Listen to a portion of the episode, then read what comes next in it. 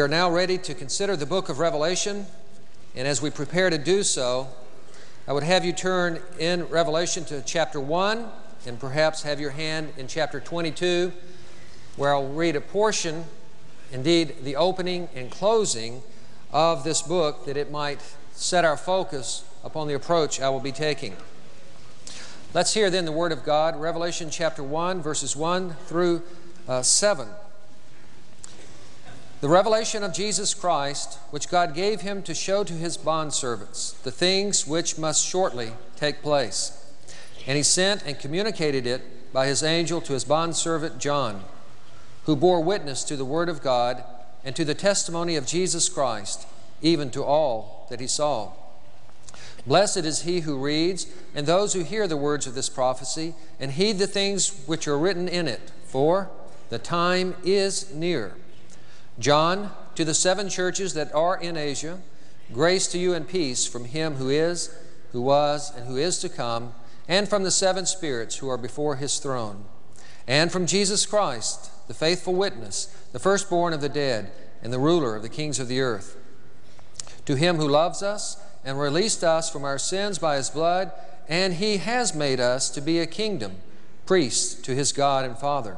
To him be the glory and the dominion forever and ever. Amen.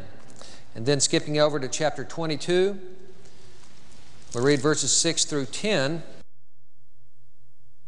And he said to me, These words are faithful and true, and the Lord, the God of the spirits of the prophets, sent his angel to show to his bondservants the things which must shortly take place. And behold, I am coming quickly. Blessed is he who heeds the words of the prophecy of this book. And I, John, am the one who heard and saw these things. And when I heard and saw, I fell down to worship at the feet of the angel who showed me these things. And he said to me, Do not do that. I am a fellow servant of yours and of the brethren, the prophets, and of those who heed the words of this book. Worship God. And he said to me, Do not seal up the words of the prophecy of this book, for the time is near. Let us pray. Once again, our Heavenly Father, we pause in Thy presence to give Thee thanks for revealing Thy truth to us. We come now to this very difficult book, which has perplexed the minds of Thy church for uh, ages, ever since its original writing, apparently. And we pray, Lord, for the illumination of the Holy Spirit, that we might have some of the tools, some of the keys for the proper interpretation of it. And may we be diligent to search the Scriptures to see whether these things are so. For it's in Jesus' name we pray. Amen. Now, in this morning lecture, I am entrusted with the task of giving an introductory overview of the book of Revelation. It is the most difficult book in the Bible, I think, as all of us here would agree. It has been said that wherever you find, find uh, five commentaries on the book of Revelation, you will find six different views. Unfortunately, many of the commentaries are like a black hole. They're so dense that no light can escape. Ambrose Bierce wrote what he called the Devil's Dictionary, and when you look up Revelation in it, it says, quote, a famous book in which St. John concealed all that he knew. There's more. The revealing is done by the commentators who know nothing. Well, due to time constraints, very obviously, I cannot deal with this very perplexing book in the space of 50 minutes. Uh, but I do want to highlight some portions that I think will be helpful as tools or as keys for opening up the book of Revelation to you. You might be interested to know that I contribute to a book called Four Views on the book of Revelation, edited by Marvin Pate, where I present this view I'm about to give you in fuller form if you want to search it out a little more. Well, a day with the Lord is as a thousand years, but an hour at Ligonier is only 50 minutes. So, I really need to get started. I want us to focus on two big issues. One is, and we'll focus only briefly there, the date of the writing of Revelation, and the other is the theme, which includes the flow of Revelation. I think these will provide for us helpful keys. If you follow my thinking, I think you'll see at least some plausibility in this approach, and I hope it's persuasive to you. I would like to begin with only a brief evidence of the reason why I argue that John wrote prior to AD 70. Now, my doctoral dissertation was on that subject, and it's published as the book Before Jerusalem Fell, which is over 400 pages. So there's a lot of material that we could cover had we the time, but because of constraints, I will have to be brief. So don't let the brevity of it make you think that's all there is to the argument. And so we will concentrate, after giving a brief introduction to the date of composition, we'll concentrate on the flow, the features, and the felons in the book of Revelation. Let's begin by first considering the date of composition. There are two basic schools of thought on when John wrote Revelation among evangelical scholars today. They are called, on the one hand, the late date view that says he wrote in AD 95 or 96 toward the end of the reign of the Emperor Domitian. Then there's the early date view that says that he wrote just prior to the destruction of the temple, in, uh, which occurred in AD 70. So perhaps it was written anywhere from AD 65 to uh, uh, early in AD 70. These are the two basic positions that are presented by evangelical scholars today. And what I want to do is just to present two internal indicators that will tell you why, or at least suggest to you as to why I believe this book was written prior to AD 70 when the uh, temple was destroyed. And again, there's more to it than what I can offer you now. But in the first place, when you read the book of Revelation, you find that the temple is standing in Jerusalem. In Revelation 11, verses 1 and 2, we read these words this command to John Rise and measure the temple of God, the altar, and those who worship there, but leave out the court which is outside the temple and do not measure it, etc., etc. So, what we have here is when John is writing, the temple is standing. That being the case, it has to have been written while the temple was standing, which is prior to AD 70. If John wrote 25 or so years later, then this would be a, a most anachronistic and confusing statement for his original audience. And then, secondly, we find evidence in the line of the seven kings in Revelation chapter 17. In Revelation chapter 17, we have in the first six verses a vision of a seven headed beast. Then we find also in that vision evidence that Nero Caesar, that infamous persecutor of the church, is still alive. Because we find not only the vision in the first few verses of Revelation 1, but we also have, by the grace of God, an angel who comes on the scene to interpret the vision for John. In verses 9 and 10, the angel is going to give John some wisdom. And as he does so, he shows John that you can't interpret this book literalistically. This is not a seven headed beast. He's going to tell John what is meant by the seven heads. And this goes on and on in the book. But my point is to notice how the angel interprets this. The angel says, Here is the mind which has wisdom. The seven heads are seven mountains on which the woman sits, and, surprisingly, there are seven kings. And then he says, and this is what's crucial for us five have fallen, one is present tense, and the other has not yet come, and when he comes, he must remain a little while. Now, on all hands, we understand that the book of Revelation was written at some time under imperial Rome's oversight during the time of the Roman Empire. And so we are to see when John, when this angel interprets for John these seven heads, that he says that the seven heads represent seven mountains. And when you realize that this was written during the time of imperial Rome, that which would naturally spring to mind in the original audience was the seven hills of Rome, a very famous feature. Even in antiquity, Rome was known as the city on seven hills. And so here we have a clear geographical referent to somehow this beast being associated with Rome, which was the city on the seven hills. But who are the seven kings? I believe that what he's telling us here is that these are the emperors. This is the line of emperors from Julius Caesar that he's counting forward. The first uh, emperor being Julius Caesar, and he says, Five have fallen. The first is Julius, the second is Augustus Caesar, and then the third is Tiberius, and then Gaius Caesar, and then Claudius Caesar.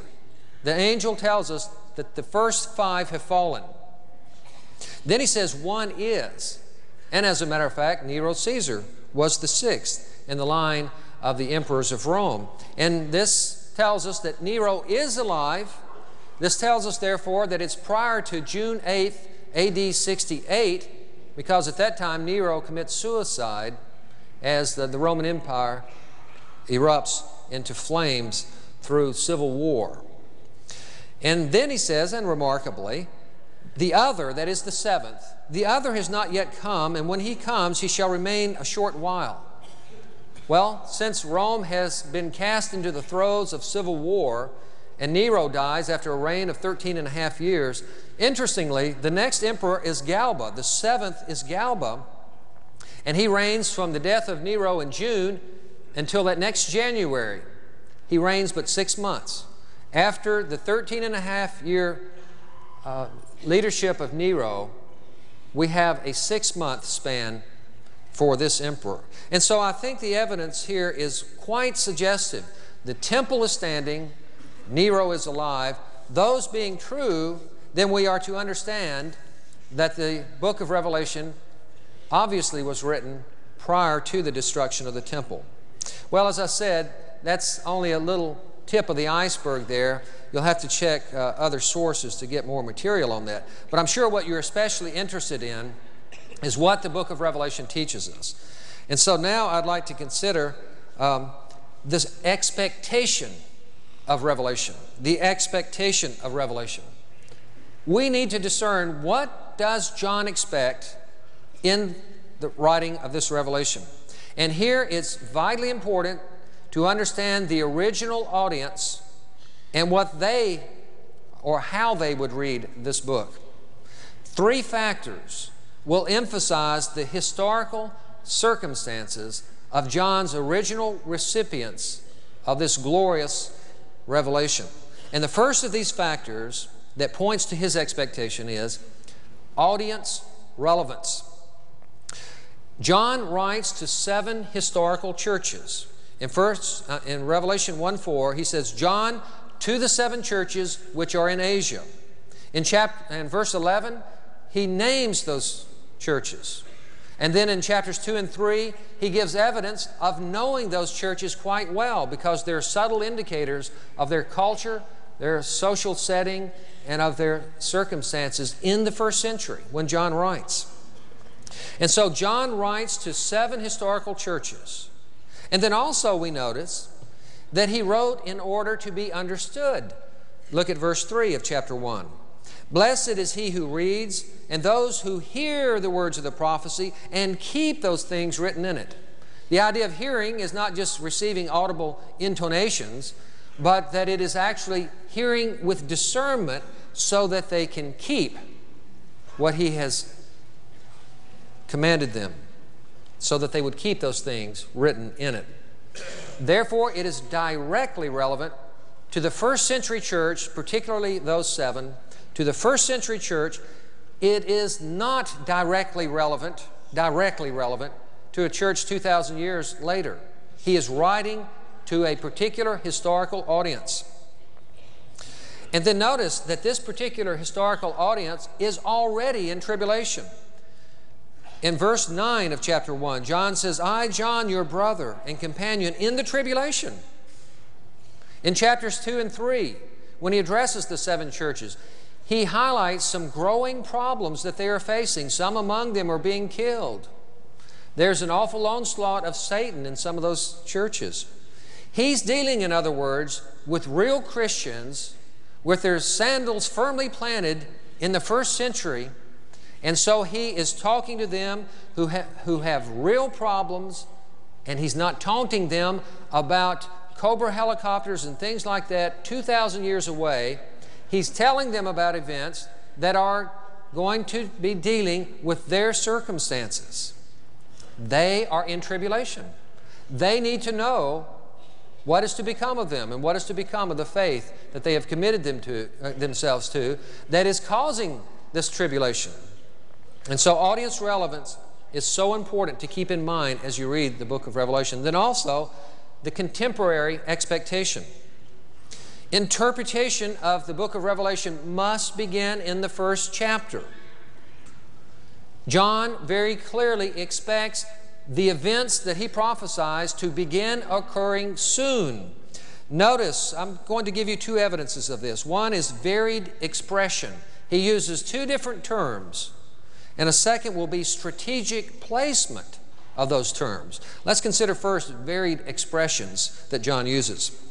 In verse 1, John says, The revelation of Jesus Christ, which God gave him to show his servants things which must shortly take place. These things must shortly take place. That is the Greek word tachos, like our word tachometer, a tachos. It means shortly. It doesn't mean thousands of years later, it means shortly to take place. This word occurs also in chapter 2, 16, 3, 11, 22, 6, and in its adverbial form in 22, 7, 12, and 20. And so he uses the term tachos, which means shortly, and then he also uses another term. In case you missed that one, in case you skip over the first verse, or you don't realize the implications of it, in verse 3 he uses another term. He says, Blessed is he who reads and those who hear the words of the prophecy and keep the things written, for the time is near. Here the Greek word is engus, and it literally means at arm's length. I mean, it, it, it has to do with the limb. Guion means the limb, and it's at arm's length. It's something that is at hand in a very literalistic fashion if you were to uh, interpret the word as at hand instead of near. This word also occurs in chapter 22, verse 10, which I read for you a few moments ago. Clearly, the temporal impression that the original audience under tribulational affliction would perceive from this book is that John really expected these things to shortly come to pass because the time is at hand. And not only does he use two different terms to express this, but he places them strategically in the book, in the very opening of the book and the very closing. When you enter into the world of Revelation and when you exit out of it. In the introduction, he tells them what will be very soon, and then he reminds them of that as he closes the book down. These are in the didactic portions of the book of Revelation, where he addresses them and says to the seven churches and tells them things about the love of Christ and the blood of Christ. This is in the didactic portion. Before you get to the dramatic images the seven headed beast, the locust with men's faces, uh, the fire breathing prophets, and uh, a lamb that's dead but really alive. Before you get to all of those images, you have once again a didactic introduction. Very plain and very clear in, in my understanding of this. But now the question arises. We know the expectation of these people. They lived in the first century, they were under tribulation, they had been told by John that they are to expect something soon, but what is it they are to expect? And this leads me to my third major point the theme of Revelation. Let's consider for a few mo- moments the thematic statement. That is, John states his theme up front, and the whole rest of the book of Revelation is an explication of that theme. And I'm going to be reading Revelation 1 7 from Young's literal translation of the Bible. And if you find some of these real literal, woodenly literal translations of the Bible, you will find it interpreted this way, and then I'm going to make some comments on that. Behold, he is coming with clouds, and every eye see him, and they also who pierced him. And all tribes of the land will mourn because of him. You notice it read kind of awkwardly. Young's literal translation is pressing home the literal translation here. Behold, he comes with clouds, every eye see him, and they also who pierced him, and all the tribes of the land will mourn because of him. Now remember, just four verses prior to this, this is Revelation 1 7. Four verses prior, he says these things uh, are near. And just five verses, uh, six verses prior, he says that, that these things are shortly to come to pass. And then he gives this theme statement. Well, what does he mean by this theme statement? This theme statement sounds like the Second Advent. And there is a relationship between AD 70 and the destruction there and the final glorious coming of Christ. Just like there are similarities between the language here and the destruction of Babylon in Isaiah 13, Idumea in Isaiah 34, and then other places in the Old Testament. These are activities of God in the realm of men. So we can expect some similarities of language there. But what does he say here? How do I know that this refers to AD 70? Why would I suppose that since it sounds so much like the glorious, final, conclusive act of history, the second coming of Christ? Well, let me give you some evidence, that, three lines of evidence, that what he is saying here is he's coming in judgment upon the temple. First, and some of this you've heard before last night, particularly in my message on Matthew 24, he speaks of his coming with clouds. This is apocalyptic language. This is language that we spoke about a few moments ago, and, uh, and Dr. Ferguson gave a very good reminder that this language is drawn from Daniel chapter 7 13, which is a heavenly vision of Christ being given the keys of the kingdom, as it were, of being given the right to rule. This cloud coming is apocalyptic language. It is common language among the poetically inspired prophets of the Old Testament, which speak of divine visitation upon historical nations who set themselves against God. When a nation falls, God is judging. God has come into the realm and the experience of that nation. This is not a mere evidence of history as sound and fury signifying nothing. This is not simply history uh, being read with tooth and claw. This is interpretive history. When Babylon fell, the secular historians might tell us, well, this is the way things go among nations. The Bible prophet tells us, no, it's not just the way things go. God, Jehovah God, is coming to judge. And again, I'd like to mention that one reference that I used yesterday, since we don't have a whole lot of time. Isaiah 19:1. When the Assyrians overthrow Egypt, the prophecy of that event says, The burden against Egypt, behold, the Lord rides a swift cloud and will come into Egypt. And again, no one, no sane commentator says that God hopped on a cloud and taxied down into Egypt and began, became visible and began laying waste to the land. The, the, commentators tell us this is an apocalyptic reference to the destruction of Egypt in a particular war. Therefore, if apocalyptic language will allow us to understand a divine judgment in history as a cloud coming, then the possibility is open to us here in Revelation 1 7. And this becomes all the more significant, not only because he says these events are near at hand and shortly to come to pass, which really is enough, but also if you consider Matthew 21, verses 40 and following, which, by the way, is interpreted even by premillennial scholars as a reference to AD 70. Matthew 21, verse 40, and then verse 43, for time's sake.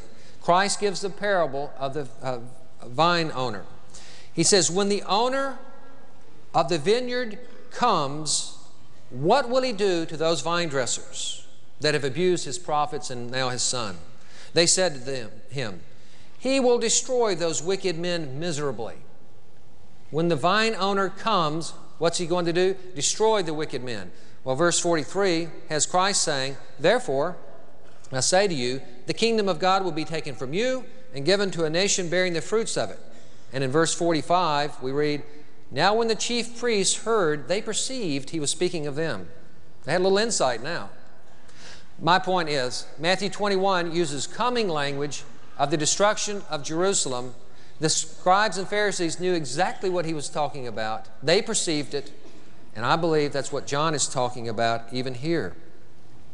But secondly, under this proof, this evidence for Revelation 1 7 being a reference to AD 70, notice verse 7 says, uh, in effect, he's coming against those who pierced him. Who are those who pierced him? It is especially the first century Jews. They are the ones who cried out, Crucify him, crucify him. We have no king of, but Caesar. If you let him go, you are no friend of Caesar's. Forcing Pilate, even he washed his hands in their presence said, I'm innocent of this man's blood. And they said, His blood be upon us and our children. The Jews of the first century demanded the crucifixion of Christ. In Matthew 27 25 is where he says, His blood be upon us and our children, crucify him. And His blood comes down upon them and their children in that generation. All the way through the New Testament record, we see the primary covenantal focus of the crucifixion of Christ falling upon the Jews. In Acts 5:30, Peter is preaching. He says, The God of our fathers raised up Jesus, whom you murdered by hanging on a tree. He's blaming his Jewish family for crucifying Christ. He does the same thing in Acts 2:36, 3 verses 13 through 15, chapter 7 verse 52, and Paul does it in 1 Thessalonians 2 verses 14 through 16, and on and on we could go with references. And so the responsibility for the death of Jesus Christ, according to the biblical record, even though physically the Romans actually pierced him, the covenantal responsibility falls upon the Jews. They demanded it, and Rome was forced, as it were, to do it. And then, thirdly, as a line of evidence for AD 70 being the reference for verse 7, notice that he says, all the tribes of the land will mourn. Now, the word earth, translated earth there, is the Greek word gay, which can mean either earth or land. And as a matter of fact, the land is a famous designation for Israel's land, the promised land. The idea of the land is something very dear to the Jew, as all of us, I'm sure, are well aware. And then he says, all the tribes of the land. And when you think of Israel, you think of its division into the 12 tribes. So, what John is saying here is Jesus, whom you crucified, is coming to judge you, and all of your tribes, all the tribes of the land, will mourn because of this. It will be a public event. His destruction of the temple, not his appearing uh, physically as a public event, but his judgment will be a public event of great and grievous proportions.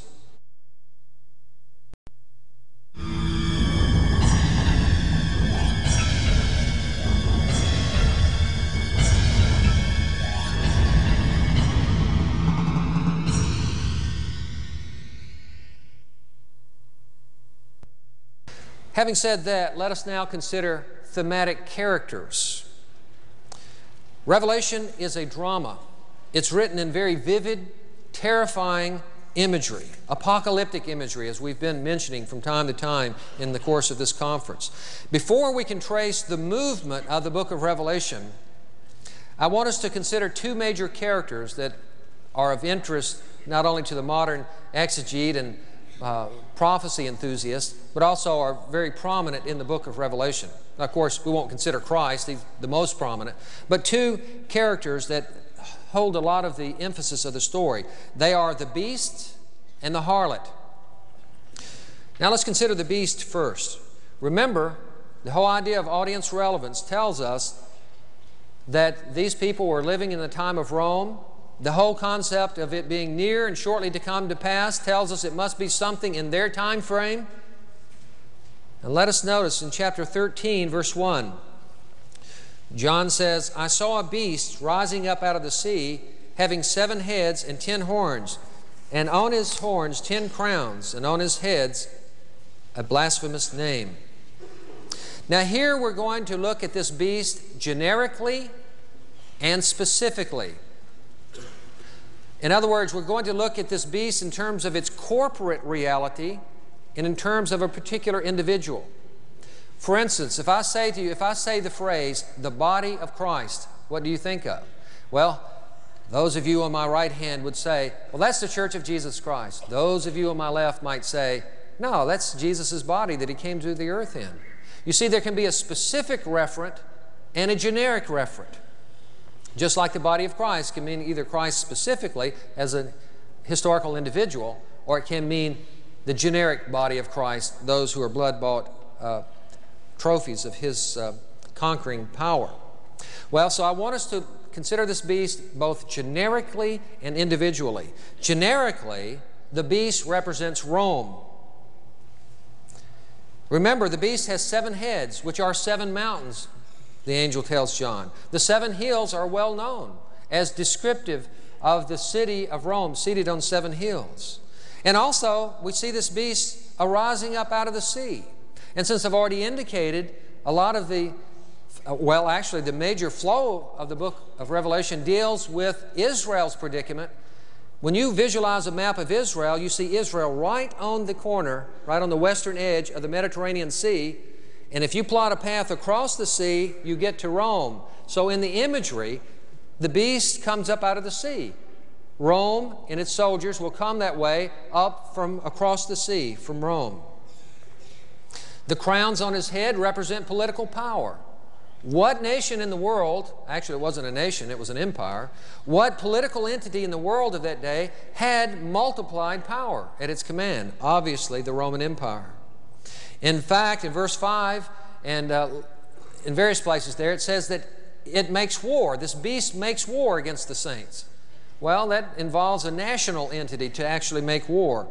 And I think that that refers to the, uh, to the persecution of Christians. But for right now, just notice scholars recognize, uh, across the board, there are scholars who recognize that the beast represents Rome. But the scholars also tell us that the image of the beast shifts between the generic empire and the specific emperor, who is the representative of Rome. Notice the beast has seven heads, and those seven heads, heads are seven kings, and he says one of those is, and I showed earlier just briefly, that the one that is is the sixth emperor of Rome, who is Nero. And then you're all familiar with Revelation 13, 18, which says the number of the beast is the number of a man. Notice that seven headed beast now becomes specifically a man. And then in chapter 17, 11, it talks about another who is one of the seven, a beast who is one of the seven. So you see, the beast has the seven heads, yet at sometimes he is the one head. Okay? Well, who is this one head? The one head is Nero, the sixth emperor. And in many remarkable and relevant ways, Nero fits the facts. And let me just survey a few samples for you. In chapter 13, verse 18, which I've already mentioned, it says, The number of the beast is the number of a man, and his number is 666. By the way, it is not 6 and 6 and 6. In the Greek, it says 660 and 6. So sometimes people make strange uh, associations with a series of sixes. It is a number, a, an arithmetical value of 660 and 6. Well, the Hebrews, remember John was a Hebrew, and the book of Revelation is written in very Hebraic imagery, even in awkwardly in awkward Greek that has a very Hebraic tone. Hebrew does not have a separate numbering system. They used their alphabet. Of course, Rome did that too with the Roman numerals but they did it in a different way. The way the Hebrews fashioned things is they used the first 10, dig, uh, first 10 letters of the alphabet, Aleph, Beth, Gimel, Dalet, etc., to represent 1, 2, 3, 4, 5, etc., and then the next 10 to represent 10, 20, 30, etc., and then it goes to 100, etc. Well, very interestingly, when you add up a first century Hebrew spelling of the characters that make up the name Neron Kaiser, Nero Caesar, you find that it adds up to 666. So that fits. In chapter 13, verse 5, it says, He was given a mouth speaking great things and blasphemies, and he was given authority to continue for 42 months. And then in verse 7, he adds to that, he says, It was granted to him to make war with the saints and to overcome them. You're probably aware that Nero was the first imperial persecutor of the Christian church. In fact, the imperial persecution broke out in November of AD 64 and did not cease in finality, although it waned a lot, it did not cease in finality until June of AD 68, which is a period of right at 42 months from November 64 to June of 68. In 1310, we read of the sword death of the beast He who leads into captivity shall go into captivity. He who kills with the sword must be killed with the sword. Nero died at his own hand by thrusting a sword in his throat. He committed suicide with a sword that had been used by his imperial office to put to death many people. Nero, uh, remember, this book opens with John saying, I, John, was on the Isle of Patmos. He's not there uh, as a tourist attraction, there's no Disney World there. He is there in a penal colony. He has been captured by the beast and sent to this island. And therefore, we find that this fits as well. Then we have something quite remarkable. In chap- chapter 13, verse 3, and this, which sounds like the most difficult element of my interpretation, becomes for me one of the most uh, conclusive elements of it. In verse 3, he says, I saw one of his heads. Remember, I'm going to suggest that that head is Nero. One of his heads as if it had been mortally wounded, wounded and his deadly wound was healed, and the whole world was amazed. Okay, this beast has a head that dies, and yet the beast arises and lives again to the amazement of the world. Well, what do we say about this? Remember, I said when Nero died in June AD 68, the, Ro- the Roman Empire was just entering into the throes of civil war. In fact, there's what's called in AD 68 69 the famous Year of the Four Emperors. There was one after another Galba, Otho, and Vitellius. Each had three to six month reigns. And then Vespasian comes along, the Year of the Four Emperors. Well, when Nero dies and Rome goes into civil war and uh, Germany revolts to try to escape, and Britain and the various far flung areas of the empire, we see what looks like the death of Rome. Eternal Rome is collapsing to all eyes.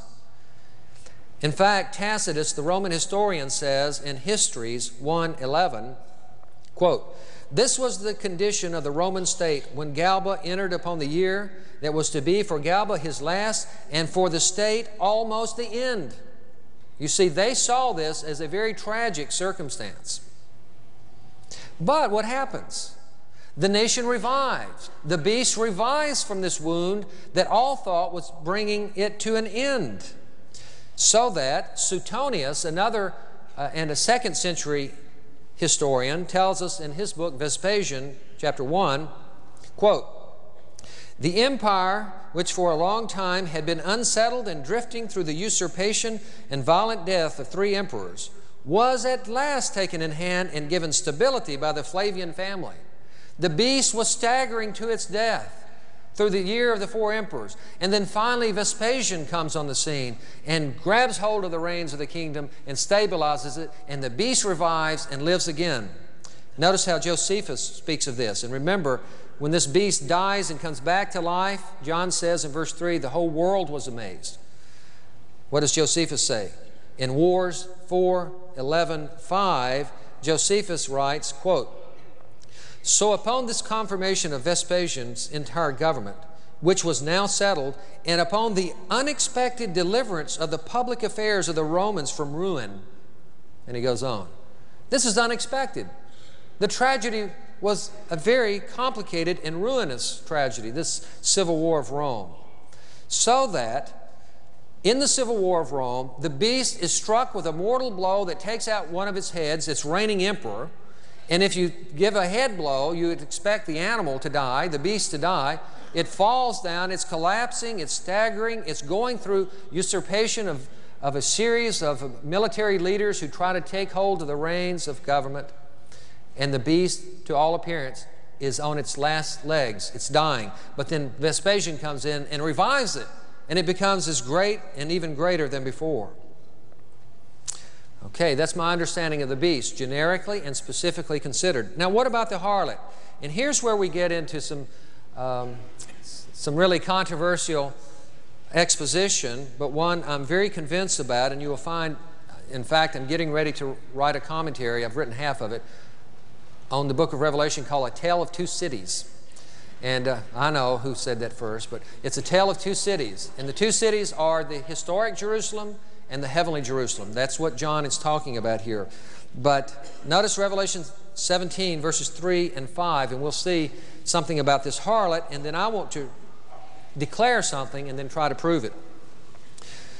Verse 3 of chapter 17 I saw a woman sitting on the scarlet beast, which was full of names of blasphemy, having seven horns and ten heads. And then verse 5 On her forehead a name was written Mystery, Babylon the Great, the mother of harlots and of the abominations of the earth. Or you could read the abominations of the land.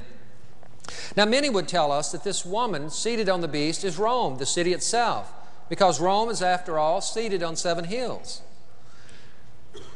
In verse 9 of chapter 17, she is seated on these seven hills, but the beast is already Rome, and it would seem to be redundant to say that.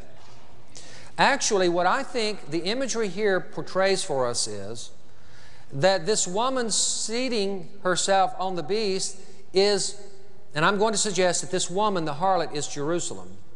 And then i am going to be defending that. The way that she sits on the seven hills of Rome is she relies on Rome in the imperial apparatus to get at Christianity. Remember, after all, crucify him, crucify him. We have no king but Caesar. You are no friend of Caesar's. If you release this man, give us Barabbas. Notice how they are relying on the Roman judicial apparatus. The harlot, Jerusalem, is seated, that is, leaning upon, reposed upon, and using and riding and driving the beast, as it were, to destroy Jerusalem. Well, in keeping with the theme in verse 7 of chapter 1 and the dramatic presentation in chapter 6 through 19, especially, or actually through the end of the book, I want us to note the evidence, the lines of evidence that are available to us, and these are only a few, that demonstrate that the harlot is Jerusalem. In the first place, in Revelation 14 8, Babylon is called the great city. okay, so this Babylonian harlot, the harlot is Babylon the Great, mother of harlots. Babylon is called the great city. Well, what is the great city? Well, the first time you see the great city mentioned in the book of Revelation is in chapter 11, verse 8. There, the great city is the place where Jesus was crucified. The text tells us it was the place where our Lord was crucified. And so, if our first occurrence of the great city imagery appears in Revelation 11 8 and refers to Jerusalem, and then later, uh, this Babylonian harlot is called the great city, then there's reason to associate the two in a remarkable way. But there's more. Remember, the Babylonian harlot is full of the blood of the saints. Uh, we see this in several references. Chapter 16, verse 6, 17, verse 6. But let's read 18, verse 24. In her was found the blood of the prophets and saints and of all who were slain on the earth, that is, the land. Now, we understand, of course, that Rome had recently begun per persecuting the saints. I've already indicated that. It could be Rome. That, that would fit. But I believe the evidence suggests that Jerusalem is the perfect fit for this autopsy of the harlot as she is opened up and there is found in her the blood of all the righteous who are shed, of the blood of the righteous that is shed in the land.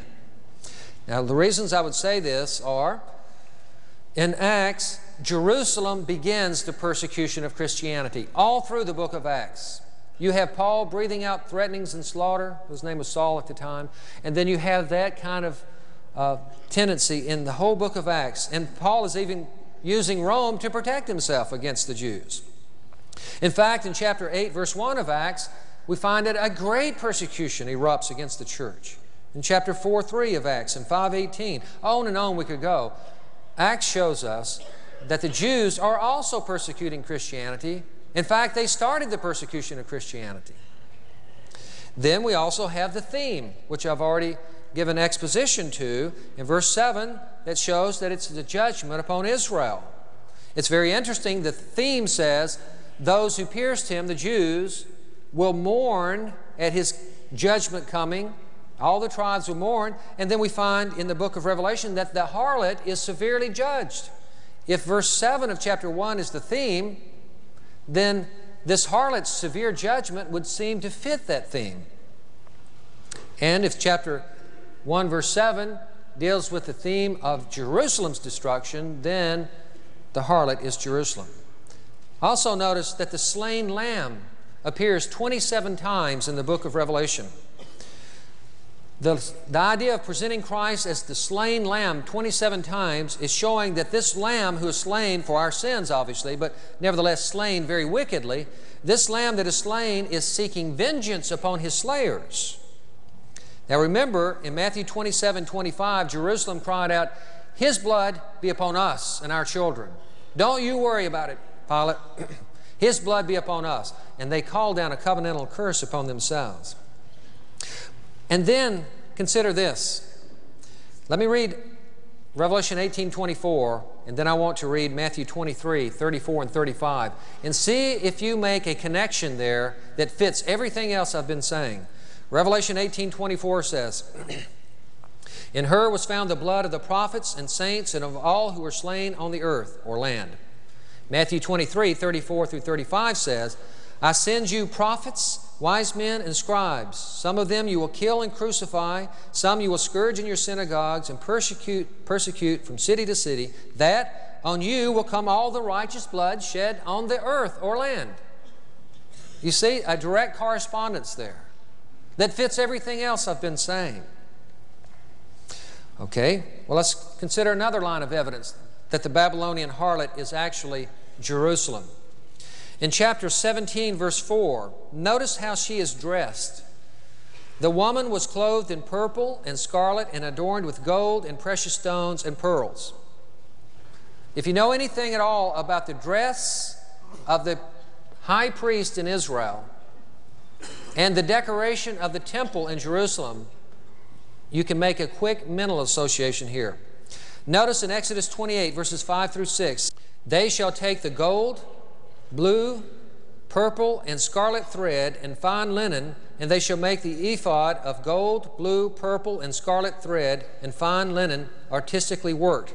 This was a dramatic feature of the ritual dress of the high priest the gold, purple, scarlet, etc. These are the colors that deck the temple. In fact, if you read Josephus' Wars of the Jews in Book 5, you'll find he makes reference to, quote, hanging in the temple, there's this, quote, a Babylonian tapestry in which blue, purple, and scarlet mingled.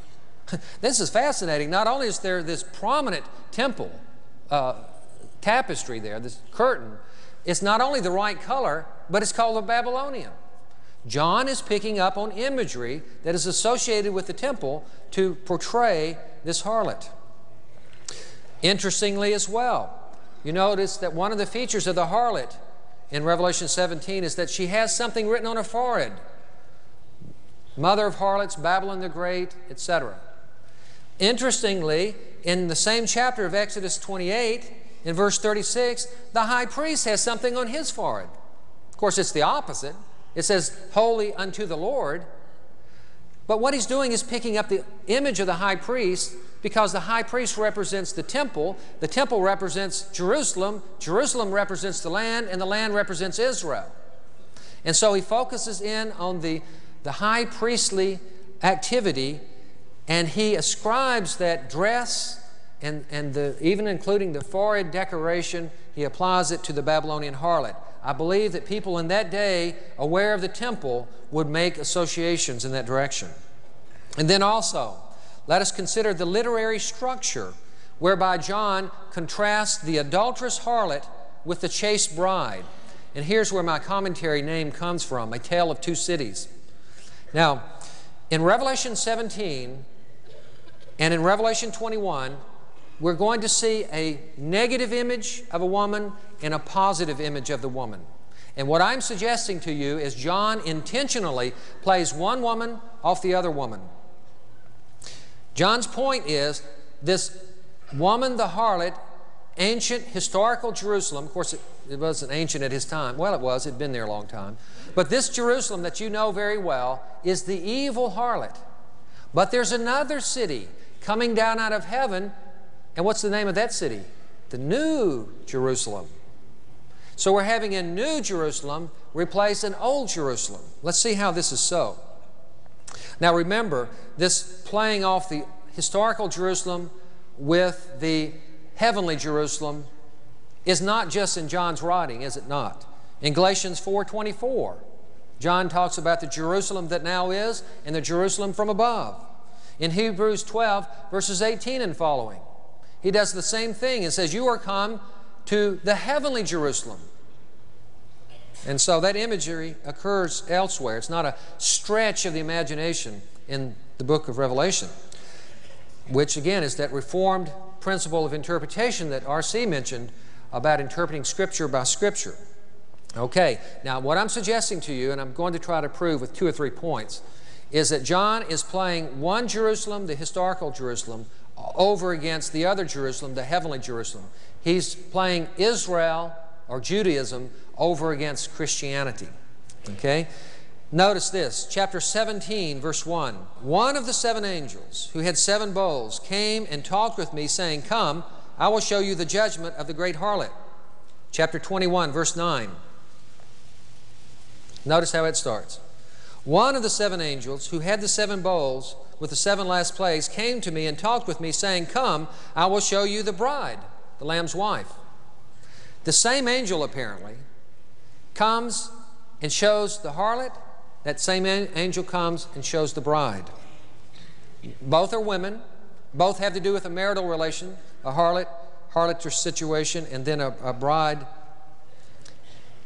There are positive and negative images. And their character is contrasted. In 17.1, again, he says, Come, I will show you the judgment of the great harlot. In 21.10, he says that this city is the great city. Notice the great harlot versus the great city, the holy Jerusalem. In other words, the other old Jerusalem is not a, a holy Jerusalem anymore. She is wicked. She's crucified the Messiah. Notice the two contrasting environments where they're painted off against each other.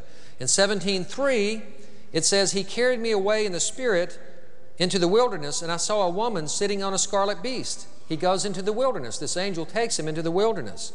But in 21.10, that angel does this. He carried me away in the Spirit to a great high mountain, not to a barren wilderness, but to a great high mountain, and showed me the great city, the holy Jerusalem, descending out of heaven from God.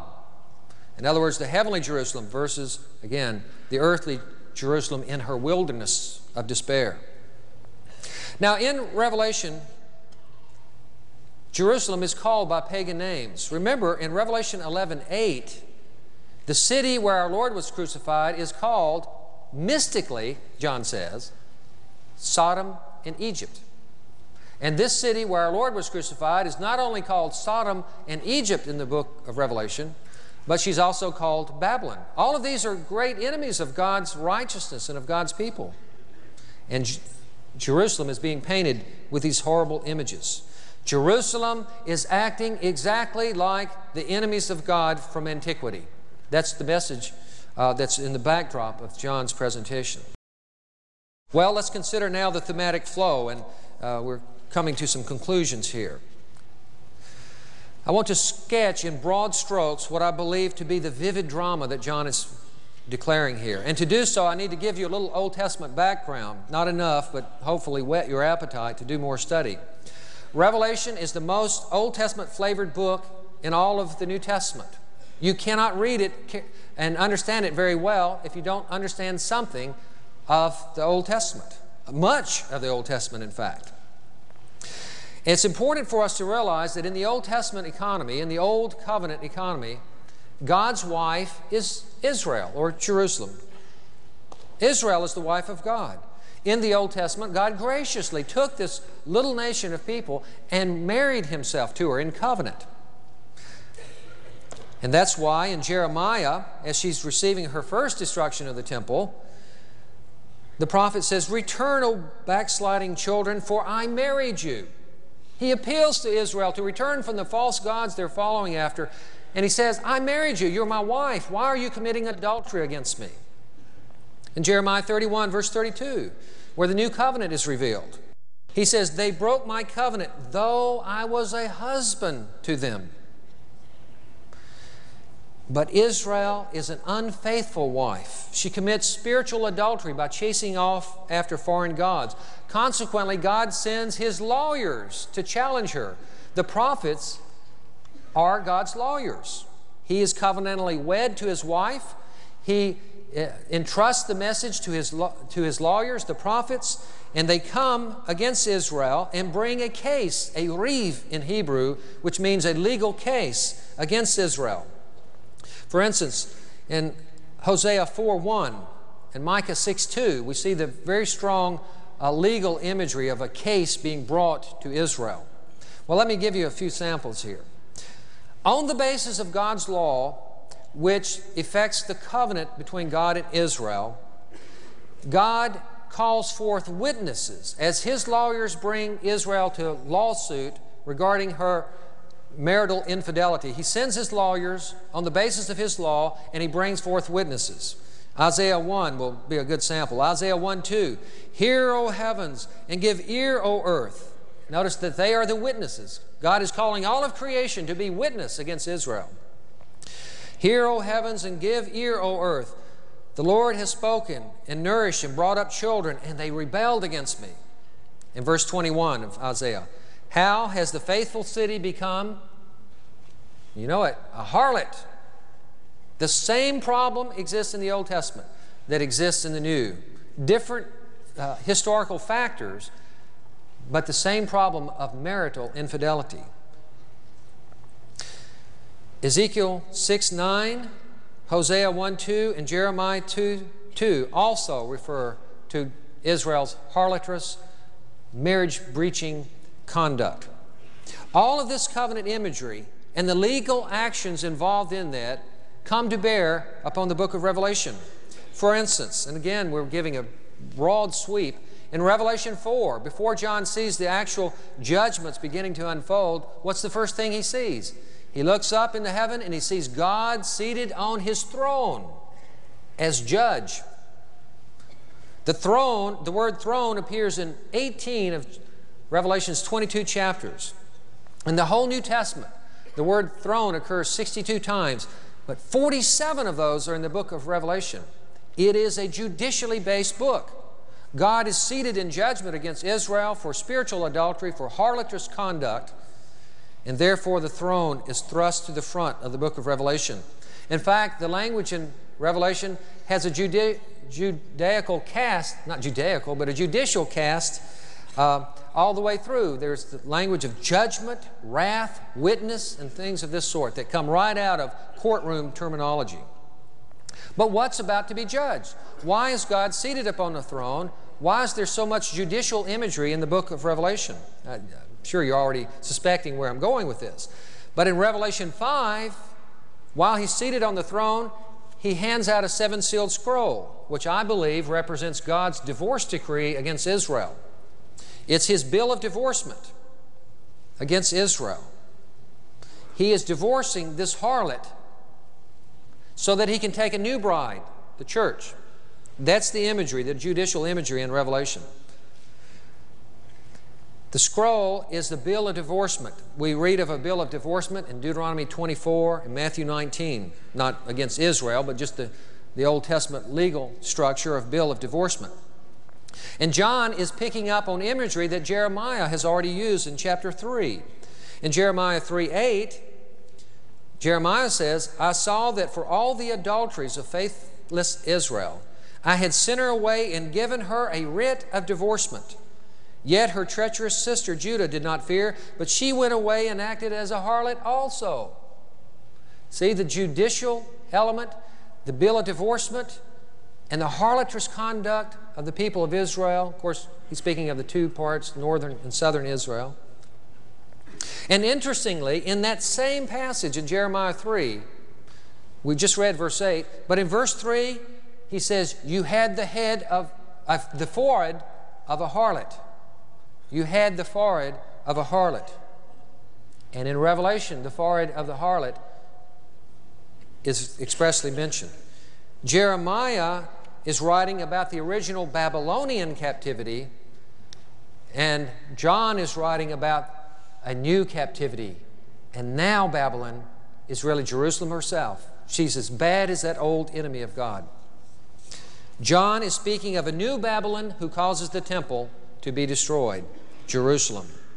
The scroll reflects the judicial imagery found in Ezekiel and Leviticus. For instance, in Ezekiel 2, Ezekiel is given a scroll that's written on the front and back. Now, this is unusual because the way scrolls were made, they pasted the papyrus up on the back, running up like that, and then across like this on the front. So it's easy to write across the front, but it's very awkward to write across the back because of the seams. But when a scroll is written on front and back, it's filled with information, so much information that not just one side is used, but even awkwardly the back side. Well, in Ezekiel 2, Ezekiel has a scroll written against Israel, written on the front and back. And when you read Revelation 5 1, there's a scroll presented written on the front and back also. In Ezekiel 2 and 3, we find that that scroll deals with Jerusalem's devastation. We find that going on in the book of Revelation in chapter 6 through 19, except for some interruptions here and there. The seven seals on the scroll seem to reflect Leviticus chapter 26, where he mentions four times this. I'll give you the four verse references and then I'll just quote it once. Verses 18, 21, 24, and 28. If also after these things you do not obey me, then will I punish you seven times more for your sins. He says that four times. This idea of a full judgment, a sevenfold judgment upon Israel, I think is informing us with the notion of this seven sealed scroll of divorce. Now, interestingly, after chapter 5, God has to capitally punish his adulterous wife because is not adultery capitally punishable as a crime in the old covenant economy? Well, he capitally punishes her. Divine judgments fall upon Jerusalem in chapter 6 through 19 with a few interruptions for the beast and things like that. Interestingly, in Leviticus 20, verse 10, the adulterer was to be capitally punished by being stoned to death. While discussing Babylon's destruction in chapter 16, verse 19, Babylon is mentioned in 1619. While discussing that, in verse 21, 1621, we read, Great hail from heaven fell upon men. Every hailstone was the weight of a talent. So, as he's speaking of Babylon's judgment, she's stoned to death. Hailstones fall from heaven. Now, interestingly and very fascinating, Josephus, who was a Jew, not a Christian, a Jew who lived during the Roman siege, he at first was on the Jewish side, he was captured, and then gave himself over to Vespasian and tried to get the Jews to surrender. So he was on both sides of the conflict. He records for us the siege of Jerusalem. Now remember, in Revelation 16 21, it says, Great hail weighing one talent each fell upon the city. Hailstones weighing one talent each. What color is hail? It's white. What size is it? One talent. What does Josephus tell us about the siege? In Wars 5 6 3, he says, quote, the catapults that all the legions had prepared for them were admirably contrived, but still more extraordinary ones belonged to the 10th Legion, those that threw darts and those that threw stones. The stones that were cast were of a weight of a talent and were carried two furlongs and further. As for the Jews, they at first watched the coming of the stone, for it was white. What John is doing poetically, apocalyptically, is giving a picture of the Roman legions the 10th Legion particularly, throwing white talent weight hailstones on this city from all sides, where the Kidron Valley is and they couldn't get to. But Jerusalem is being assaulted, and talent weight stones are falling upon her. Josephus gives, gives us the historical record as a catapult assault. John is giving us an apocalyptic foreview in a poetic description. Now, having legally disposed of his harlotrous wife, Revelation turns to consider what? A new bride. God's old bride has committed adultery. She's capitally punished. She's put away. And so, in the end of Revelation, we see a new bride coming down out of heaven. In fact, in Revelation 19, uh, the siege of Jerusalem becomes, in effect, according to chapter 19, the marriage supper of the Lamb. In Revelation 21 2, he says, Then I saw a holy city, New Jerusalem, coming down out of heaven from God, prepared as a bride adorned for her husband. This bride is a new Jerusalem, which fills the void left by the old Jerusalem just judged. And that's the same imagery of Galatians 4 and Hebrews 12. Therefore, Revelation, I believe, is teaching us of God's divorce of Israel as His special, beloved people because they have committed a final transgression to Him that is so horrible. He's divorced her, He capitally punishes her, and He turns to take a, a new bride and marries the church coming down from above. Now, let me just caution you. I don't believe that that's it for Israel. I believe Israel will be, experience a glorious renewal in the eyes of God. However, I believe that for Israel as a racial people, but I don't believe as a national entity there's any significance to that. Israel as a racial people was judged, and their national claim to fame, their national standing with God, has been destroyed. He's taken a new bride, the church. But lo and behold, by the grace of God, all who profess the name of Christ can enter the church as Christians, not as Jews. The old Israel, the old political structure that God used in the Old Testament to secure His word and His will in the world has been done away with. So Revelation explains, it justifies, and it warns about the removal of Jerusalem. We must remember the original audience, the near time expectation, and the leading characters of the book. Thank you.